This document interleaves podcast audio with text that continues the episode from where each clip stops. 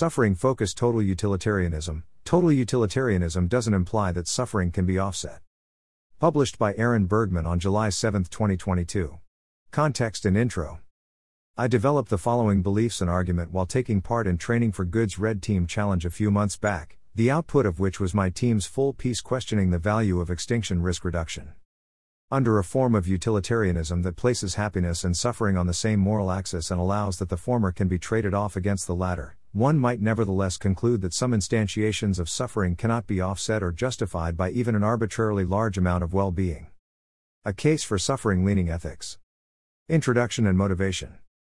To my understanding, the expected value of extinction risk reduction is positive means and can be rephrased as all else equal. We should expect reducing the risk of human extinction to have morally good consequences, whatever those might be. Of course, whatever those might be leaves much to be desired. I am taking as given that consequences are morally relevant if and only if they matter for the well being of sentient entities. I expect few, if any, self described consequentialist effective altruists will object. More contentiously, the following argument is phrased in terms of and therefore implicitly takes hedonic utilitarianism as given. That is, I assume that pleasure is the sole moral good and suffering the sole bad, though I often substitute happiness for pleasure because of its broader and more neutral connotation. That said, I am very confident, 95%, that the argument is robust to different understanding of well-being represented in the EA community, such as a belief in the goodness of non-hedonic flourishing or life satisfaction as distinct from hedonic pleasure. Negative utilitarians, who believe it is never morally acceptable to increase the total amount of suffering, may agree with some of my reasoning but are unlikely to find the argument compelling at large. Why I do not find one argument for the in principle moral justifiability of any amount of suffering convincing. In defending one dimensional ethics, Holden Karnofsky argues that for a low enough probability, it's worth the risk of something arbitrarily horrible for a modest benefit. Under standard utilitarian assumptions, we can multiply each side of this equation quoted above by a large number and derive the corollary that a world with arbitrarily high disvalue, suffering, can be made net positive with some arbitrarily high amount of value, happiness. Upon first reading Karnofsky's post, I acknowledged, grudgingly, that the argument was sound. My limited biological brain with its evolution born intuitions just wasn't up to the task of reasoning about unfathomably large hedonic quantities, I assumed, and a wiser, more rational being would see that the claim in bold above is true. I've since changed my mind and this post explains why. More precisely, I will argue for the following thesis. Under a form of utilitarianism that places happiness and suffering on the same moral axis and allows that the former can be traded off against the latter, one might nevertheless conclude that some instantiations of suffering cannot be offset or justified by even an arbitrarily large amount of well being. Defending this thesis and critiquing the previous claim. As a simple matter of preference, it seems that humans are generally willing to trade some amount of pain for some larger amount of pleasure, all else equal. 44. Nonetheless, there are some amounts of suffering that I would not accept in exchange for any amount of happiness, and, I believe, many besides me share this preference. In one sense, such preferences are just that preferences, or descriptions of how a person behaves or expects they would behave in the relevant circumstances. For myself and I believe many others, though, I think these preferences are in another sense a stronger claim about the hypothetical preferences of some idealized, maximally rational self interested agent. This hypothetical being's sole goal is to maximize the moral value corresponding to his own valence. He has perfect knowledge of his own experience and suffers from no cognitive biases. You can't give him a drug to make him want to be tortured, and he must contend with no pesky vestigial evolutionary instincts. Those us who endorse this stronger claim will find that, by construction, this agent's preferences are identical to at least one of the following, depending on your meta ethics. 1. One's own preferences or idealized preferences, or 2. What is morally good, all else equal. For instance, if I declare that I'd like to jump into the cold lake in order to swim with my friends, I am claiming that this hypothetical agent would make the same choice. And when I say that there is no amount of happiness you could offer me in exchange for a week of torture, I am likewise claiming this agent would agree with me. To be clear, I am arguing neither that my expression of such a preference makes it such that the agent would agree, nor that his preference is defined as my own, nor that my preference is defined as his. Rather, there are at least two ways my preference and this agent's might diverge. First, I might not endorse my de facto preference as the egotistically rational thing to do. For instance, I could refuse to jump in the lake in spite of my own higher order belief that it is in my own hedonic interest too. Second, I might be mistaken about what this agent's choice would be.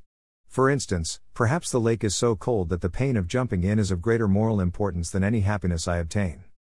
To reiterate, I, and I strongly suspect many others, believe that this egoistic being would indeed refuse a week of hideous torture even in exchange for an arbitrarily large hedonic reward, which might even last far longer than a human lifespan. Formal argument. We can formalize the argument I've been developing as follows 1. Premise One of the following three things is true. A. One would not accept a week of the worst torture conceptually possible in exchange for an arbitrarily large amount of happiness for an arbitrarily long time.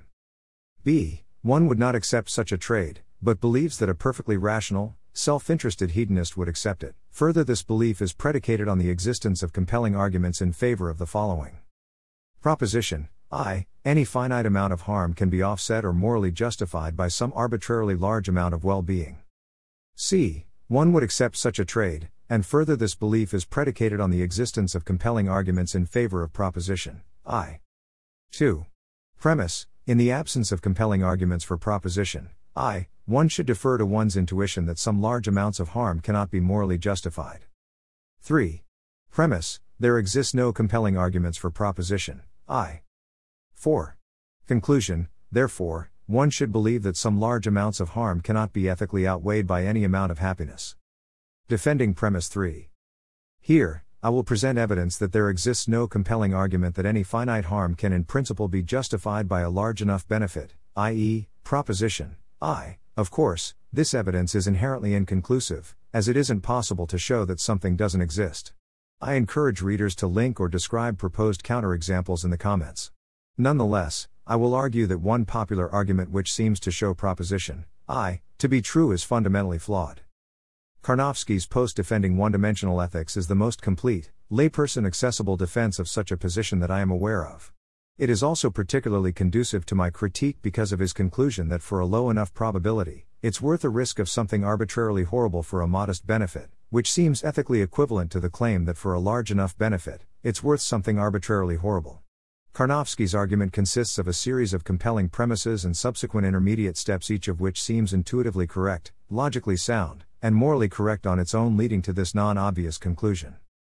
Fundamentally, however, the post errs by employing the example of a 1 in 100 million chance of a person dying senselessly in the prime of their life as an accurate, appropriate illustrative example of the more general extremely small risk of a very large, tragic cost. On the contrary, an unwanted death seems to me 1. The removal of something good rather than the instantiation of suffering, and 2. Qualitatively less severe, and quantitatively smaller in magnitude, if you prefer, than other conceivable examples of a large, tragic cost. To his credit, Karnofsky anticipates this second objection and includes a brief consideration and rebuttal in his dialogue. Utilitarian Holden. For a low enough probability, it's worth a risk of something arbitrarily horrible for a modest benefit. Non utilitarian Holden. Arbitrarily horrible? What about being tortured to death? Utilitarian Holden. I mean, you could get kidnapped off the street and tortured to death, and there are lots of things to reduce the risk of that that you could do and are probably not doing. So, no matter how bad something is, I think you'd correctly take some small, not even astronomically small, risk of it for some modest benefit. And that, plus the win win principle, leads to the point I've been arguing. On the object level, it seems plausible to me that there might be no action that those like myself and some readers, fortunate to live in safe geographical area during the safest part of human history, could take to, prospectively, reduce the risk of being tortured to death, because the baseline probability is so low. Further, an altruist might rationally accept some personal risk in exchange for reducing the risk of this outcome to others. But this all seems beside the point, because we humans are biological creatures forged by evolution who are demonstrably poor at reasoning about astronomically good or bad outcomes and very small probabilities. Even if we stipulate that, say, Walking to the grocery store increases one's risk of being tortured, and there exists a viable alternative. The fact that a person chooses to make this excursion seems like only very weak evidence that such a choice is rational. I concede that, under the above stipulations, the conclusion a rational hedonist would never walk to the store seems counterintuitive, but it does not seem to me any more counterintuitive than some of the implications of a truly impartial total utilitarianism, which largely run through strong long termism. In the post, Karnofsky convincingly shows that a small benefit to sufficiently many people may justify a small risk of death. In fact, I even think a different modified version of the argument convincingly shows the same to be true for a more tolerable amount of suffering. But, as far as we know, there's no law written in the fabric of the universe or in the annals of the Philosophical Review stating that an arbitrarily small probability of terrible suffering is morally equivalent to a more certain amount of a lesser evil, or that the torture of one is ethically interchangeable with paper cuts for a trillion. Affirmative argument against proposition. I to rephrase that more technically, the moral value of hedonic states may not be well modeled by the finite real numbers, which many utilitarians seem to implicitly take as inherently or obviously true.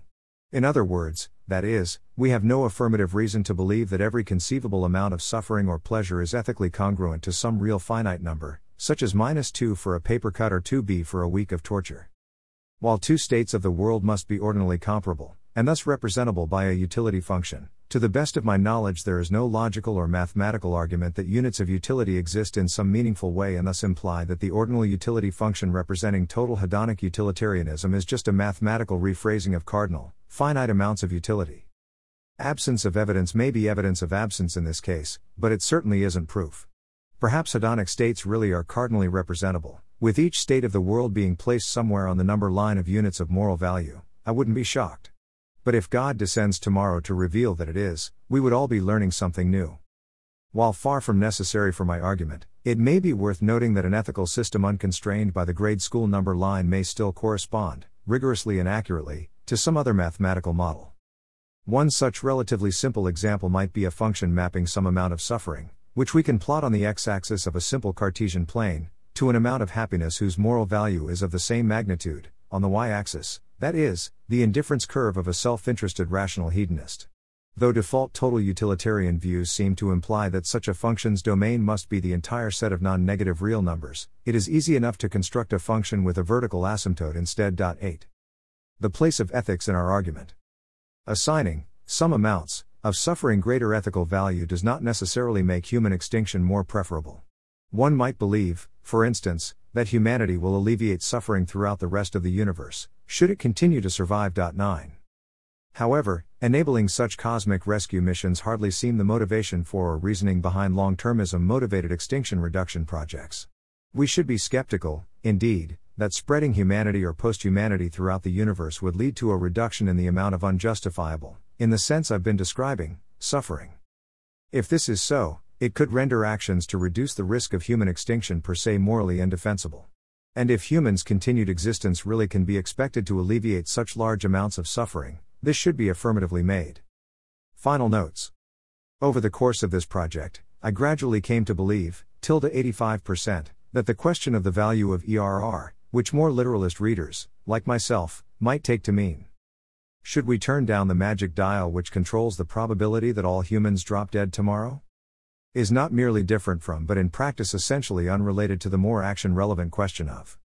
Given the world we live in, should act to reduce the likelihood that there are no humans or post humans alive in, say, 10,000 years, or virtually any other time frame. This is true for what seem like pretty contingent reasons. Namely, most of the risk of human extinction runs through unaligned AI, which can be thought of as an agent in its own right and a net negative one at that, and biological pathogens, against which, it seems to me, though I am uncertain, most interventions aimed at preventing extinction per se would also, and plausibly to an even greater degree, prevent societal breakdown, conflict, and impaired coordination.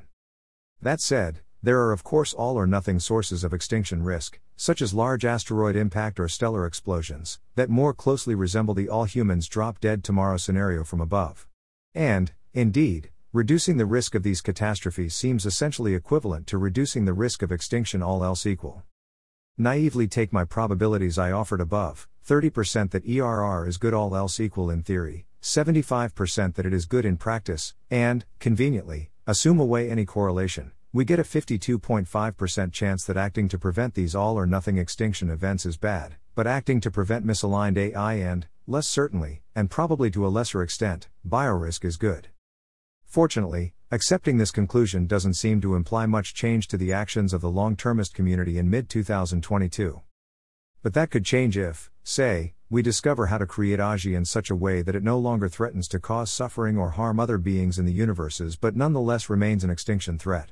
Less speculatively, this very tentative conclusion suggests that any peripheral efforts to For instance, prevent a supervolcano eruption may be a poor use of resources if not actively harmful. Finally, I'd highlight two research programs that seem to me very important.